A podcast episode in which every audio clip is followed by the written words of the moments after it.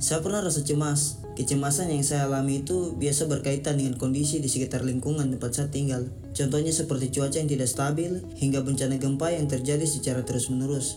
Saya juga merasa cemas akan eksistensi keberadaan masyarakat adat saya di Papua yang semakin tergerus akibat masalah lingkungan. Merasa cemasnya semisal lagi baca berita soal masa depan dunia gitu, misalnya cuaca akan ekstrim, panas akan meningkat tajam gitu. Kalau aku pribadi sih jadi merasa bertanggung jawab, karena bagaimanapun juga hal yang terjadi dalam konteks cuaca dan iklim itu kan di masa yang nanti itu kan terjadi karena ada campur tangannya dari kita gitu, yang kita lakukan di masa sekarang. Nel, pernah nggak ngerasa atau punya kecemasan gitu yang kayak tadi yang kamu dengerin itu? Hmm, jujur ya Kak Acil, sebenarnya aku sempet ya ngerasa kayak gitu. Mungkin karena aku terlalu banyak terpapar informasi soal krisis iklim dan dampaknya kali ya. Serba salah sih sebenarnya. Actually, cemas tuh sesuatu yang wajar ya, tapi kan itu reaksi tuh. Tapi sampai mana ya batas wajarnya hingga bisa disebut sebagai gangguan gitu? Climate change has been a serious cause of concern for years now. Besides creating an environmental impact that threatens the future of the earth, it's affected people psychologically as well. Para peneliti mengungkap nih, jadi perubahan iklim itu bisa menyebabkan gangguan pada kesehatan mental. Istilahnya eco-anxiety atau climate anxiety. Gimana ya, keduanya tuh bisa saling terkait dan apa yang bisa dilakukan buat mengatasinya? Sains Sekitar Kita. Sains punya peran dan penjelasan tentang hampir setiap hal dalam hidup kita. Produksi K B R dan The Conversation Indonesia. Sains Sekitar Kita. Saya Muhammad Syarif Acil, jumpa lagi di Sains Sekitar Kita season ketiga. Bersama saya Cornelia Wendelina. Thousands of young people around the country. Setiap orang punya respon yang beda terhadap beragam informasi terkait perubahan lingkungan gitu dan juga krisis iklim yang sekarang lagi berlangsung. And the answer to that is twofold. In my conversations with these young adults, they told me that first. Ada yang menanggapi dengan biasa aja dan santai, ada yang tetap optimis, tenang, semua akan baik-baik saja. Tapi ada juga yang cemas dan khawatir. Perubahan iklim akan mempengaruhi hidup kita nggak sih? Wah, ini kayaknya aku nih ya. Penjelasannya gini ternyata, buat sebagian orang punya kesadaran dan juga pengetahuan soal krisis iklim bikin cemas karena merasa nggak punya kendali atau solusi nih terhadap masalah lingkungan yang kompleks dan juga global. Pengalaman lu gimana nih Nel? Kalau aku nggak tahu ya apakah ini namanya eco-anxiety, karena aku belum pernah konsultasi. Tapi pikiran-pikiran yang hadir tuh kayak begini nih. Makin lama makin gak aman ya, lingkungan rusak dan gak sehat. Lalu aku bisa apa? Kalau aku dan kita semua gak bisa membuat situasi jadi baik, masa depanku gimana ya? Keberlanjutan ini semua kan bergantung pada keberlanjutan bumi. Nah, pikiran-pikiran kayak gitu, Kak. Ketika dia hadir, bikin aku gelisah. Dan di saat bersamaan aku jadi kayak powerless gitu. So what is eco-anxiety? Apakah sama gejalanya dengan gangguan kecemasan yang lain? Kita dengerin dulu penjelasan dokter Trevino Pakasi dari Departemen Ilmu Kedokteran Komunitas Fakultas Kedokteran Universitas Indonesia.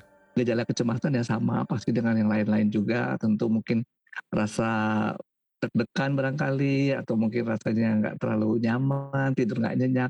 Itu semua adalah gejala-gejala kecemasan secara umum. Nah Nel, ngerasain hal yang kayak gitu juga nggak? Hmm, iya sih, tapi bukan dalam kadar yang berat ya. Kalau orang cemas, orang tuh cemas kenapa sih? Karena dia merasa, eh, saya terancam nih, gitu ya. Nah, kalau orang merasa terancam, responnya tuh hanya dia mau berkelahi atau dia lari sejauh-jauhnya, gitu ya. Nah, untuk dia lari ataupun dia berkelahi, dia perlu tenaga, kan? Sehingga responnya apa? Oh, nadinya lebih cepat, jantungnya berdenyut lebih cepat, terus tensinya naik, terus nafas lebih cepat, terus gula darah naik. Kenapa? Karena butuh energi secepat-cepat. Itu udah kita pelajari sejak tiga puluh ribu tahun yang lalu sebagai manusia. Cuma dulu musuhnya dinosaurus, jadi bisa lari gitu ya. Harus lari. Musuhnya kan macet, musuhnya hoax, musuhnya berita. Ya nggak perlu energi sebenarnya. Tapi responnya langsung seperti itu. Sehingga kalau kita terus-menerus cemas, lama-lama kan tensinya jadi naik, prehipertensi. Gula darah jadi naik, prediabetes. Penyakitnya ke situ. Itu itu yang mungkin harus diantisipasi sehingga teman-teman juga ngerti, eh kayaknya gue udah mulai anxiety nih, nadinya mulai cepet nih, kok mulai berdebar-debar gitu ya. Mungkin belum penyakit, dan kalau kita bisa menyadari itu, udah bisa mengatasi duluan gitu ya. Kalau penyakit ya tadi udah sepanjang waktu aja anxiety terus, wah itu udah penyakit tuh. I see, kita nggak boleh anggap sepele ya gejala fisik yang muncul, kayak kata dokter Trevino itu. Apalagi kalau yang muncul dalam jangka waktu tertentu gitu, supaya bisa diatasi segera dan nggak jadi gangguan yang berdampak mana-mana, Nel. Aku pernah baca juga nih Kak Acil. Jadi ada organisasi namanya Climate Psychology Alliance atau C P A. Nah dia ini fokusnya pada permasalahan kesehatan mental dan emosional yang terkait dengan perubahan iklim. Menurut mereka nih, jadi climate atau anxiety itu adalah reaksi yang wajar dan juga alami terhadap situasi yang menakutkan dan membahayakan. Bener sih, kita nggak ragu soal dampak krisis iklim ini gitu. Tapi nggak ada yang benar-benar tahu seperti apa bentuknya di masa depan gitu. Ketakutan akan ketidaktahuan ini itu justru malah ngebuat perdebatan di media tentang harapan versus malapetaka. Situasi yang kayak gini nih mempengaruhi respon emosi orang itu jadi beda-beda. Karena membaca dan kemudian mungkin mendengar berita-berita itu kadang-kadang mungkin kita belum sempat screening betul ya, ketepatannya, akurasinya dan sebagainya. Dan itu satu faktor. Faktor yang lain adalah dari diri sendiri. Diri sendiri kira-kira siap nggak sih sebenarnya mendengar berita yang mungkin tumbuh oleh pikiran kita dipersepsikan sebagai suatu bahaya. Nah itu ada dua faktor pasti. Dari berita-berita lingkungan dan dari diri sendiri untuk menyiapkan diri menghadapi berita-berita yang nggak enak lah, katanya kayak gitu. American Psychiatric Association mendefinisikan eco-anxiety sebagai ketakutan kronis akan malapetaka lingkungan. Dan gangguan ini katanya sama buruknya dengan jenis kecemasan lain karena bisa memicu sensasi fisik dan emosional yang sama. Wih. Sayangnya, sistem perawatan kesehatan mental saat ini itu belum siap untuk mengatasi masalah tersebut. Tenang, Cornel. Kamu tidak merasakan ini sendirian ya. Ada banyak orang yang merasakan ini gitu. Soalnya pernah ada survei nih soal climate anxiety di Indonesia yang dibuat sama Purpose Climate Lab.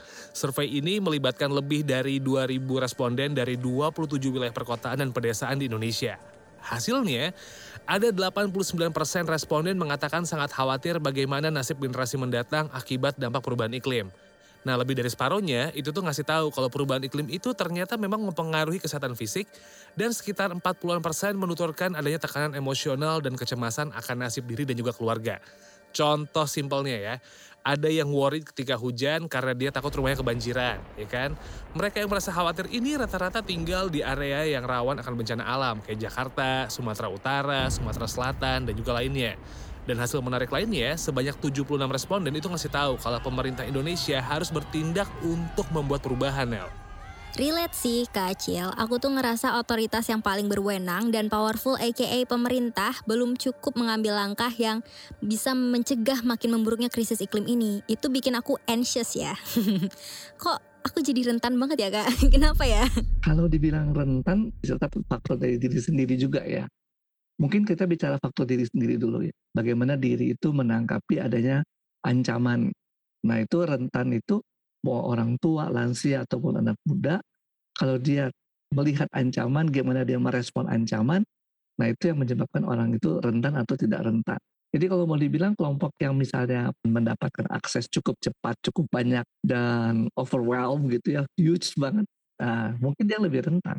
Karena dia gampang mengakses. Mungkin ya jadinya akhirnya lebih banyak ke anak muda nih, karena anak muda yang lebih banyak punya akses ke sosial media sehingga mereka lebih rentan dalam hal ini. Dan juga mungkin pengalamannya ya dibandingkan yang lebih lansia, kayak saya udah hampir lansia, jadi mungkin pengalamannya lebih banyak untuk siap menghadapi ada masalah. Itu yang menyebabkan seseorang mungkin lebih rentan. Masuk akal sih, secara kan anak muda yang mengakses internet kan lebih banyak tuh. Penetrasi internet di kelompok masyarakat usia tiga belas sampai tiga puluh empat tahun itu tuh sembilan puluh sembilan persen. Kalau dari hasil survei Asosiasi Penyelenggara Jasa Internet Indonesia di tahun dua ribu dua puluh dua kemarin. Ya sih Kak Acil, tapi sebetulnya ini bukan hanya semata karena paparan informasi dari internet ya atau media sosial. Anak muda ini kan suka khawatiran nih, karena kita baca dan dengar soal perubahan iklim dari media. Dan kami juga ngerasain ya, di depan mata gitu loh, ya nggak sih? Dan sebagian dari kita yang cemas ini, membayangkan skalanya menjadi berpeluang lebih besar di masa mendatang. Setuju banget. Ada lagi nih penelitian yang didanai oleh kelompok kampanye dan riset Avaaz ya. Ini hasilnya ngasih tahu kalau secara global anak-anak muda itu dilanda perasaan sedih, takut, dan juga cemas. Banyak yang merasa khawatir, marah, putus asa, sedih, terus malu, tapi juga penuh harap ya. Survei ini melibatkan sepuluh ribu orang usia di antara enam belas sampai dua puluh lima tahun di sepuluh negara, dipimpin oleh Universitas Bath dan bekerja sama dengan lima universitas lain. Survei ini disebut-sebut sebagai yang terbesar yang pernah terjadi. Nah, laporan lengkapnya itu bisa kamu baca di Lancet Planetary Health gitu. Aku rasa kita tetap perlu update informasi dan perkembangan terkait perubahan iklim ini ya Kak Acil. Soalnya kita kan tetap perlu mencari tahu apa yang harus kita lakukan. Bukan karena kita ingin kena mental ya, but how? Jadi kalau secara sosial, saya pikir perlu ada yang ngarahin ya. Ada yang mengarahkan supaya akhirnya responnya jadi positif dan ini. Pasti ada deh orang-orang di antara para pendengar juga yang concern banget deh. Dan kemudian juga mulai mikir cemas. Kira-kira gimana di masa depannya? Bumi ini kita gimana? Nah itu yang mungkin kita bisa kumpulkan orang-orang yang positive thinking, kemudian kita bikin supaya menjadi satu respon sosial ya, sehingga nanti ada suatu usaha untuk mencegah progres perusakan lingkungan. Jadi tanpa atau dengan anxiety, menyuarakan bahwa bumi ini sedang tidak baik-baik saja dan harus ngapa-ngapain, itu dari satu sisi sangat dibutuhkan ya, artinya terutama mungkin dari kalangan muda yang berpikir jangka panjang ya. Mungkin yang udah lansia, udah tua, mungkin nggak terlalu berpikir. Dalam tanda kutip ini ya, secara teori dia mati duluan kan. Sehingga nggak terlalu pikirin dibandingkan yang lebih muda. Yang lebih muda mikir, aduh empat puluh tahun lagi kayak apa, lima puluh tahun lagi kayak apa. Kecemasan tuh rambu-rambu. Yang nggak boleh adalah anxiety disorder. Nah, kalau jadi masalah tuh yang nggak boleh. Tapi kalau anxiety aja, fine lah. Berarti kita mengantisipasi masa depan kita. Jadi kita tuh perlu mengenali apakah cemas ini sudah di level yang ganggu atau belum gitu. dokter Trevino juga punya pesan nih buat anak muda supaya bisa mengatasi kecemasan gak sampai jadi gangguan. Dan di saat bersamaan juga bisa ngedorong perubahan nih. Nah itu tadi ya, kalau cemas itu kan kita mengeluarkan energi sebenarnya karena kita mau melawan sesuatu. Berarti energinya aja disalurkan. Energinya disalurkan kalau misalnya kita udah tahu nih masalahnya masalah lingkungan. Ya mungkin kita bikin aksi menanam pohon. Pohon loh ya, bukan tanaman, bukan tanam sayur ya.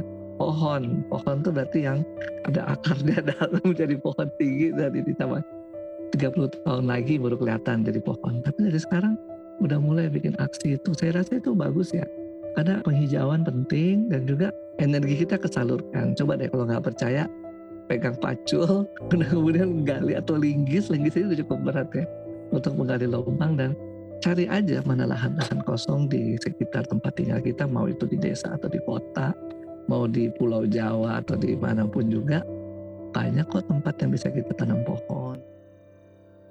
Di antara berita tentang bencana alam, prediksi ilmiah yang mengerikan, dan juga kurangnya kemauan politik untuk melakukan apapun tentang itu, berita-berita tentang krisis iklim mungkin aja jadi beban buat siapapun gitu ya. Tapi tenang, kamu nggak sendirian. Merawat bumi itu memang penting sih Kak Acil, tapi yang pertama perlu kita lakukan adalah menjaga diri sendiri.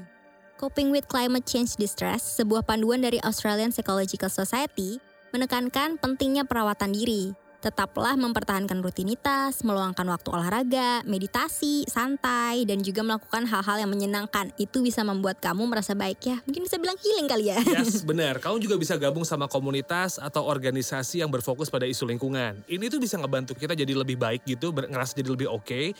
Nggak ngerasa sendirian dan juga bisa berkontribusi positif pada lingkungan.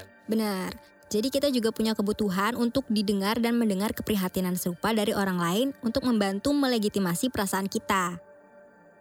Dan ternyata ikut serta dalam aksi untuk iklim merupakan respons yang sehat dan juga konstruktif bagi anak muda yang merasa prihatin dengan keadaan darurat iklim. Tapi ingat nih, jangan menilai diri sendiri terlalu keras.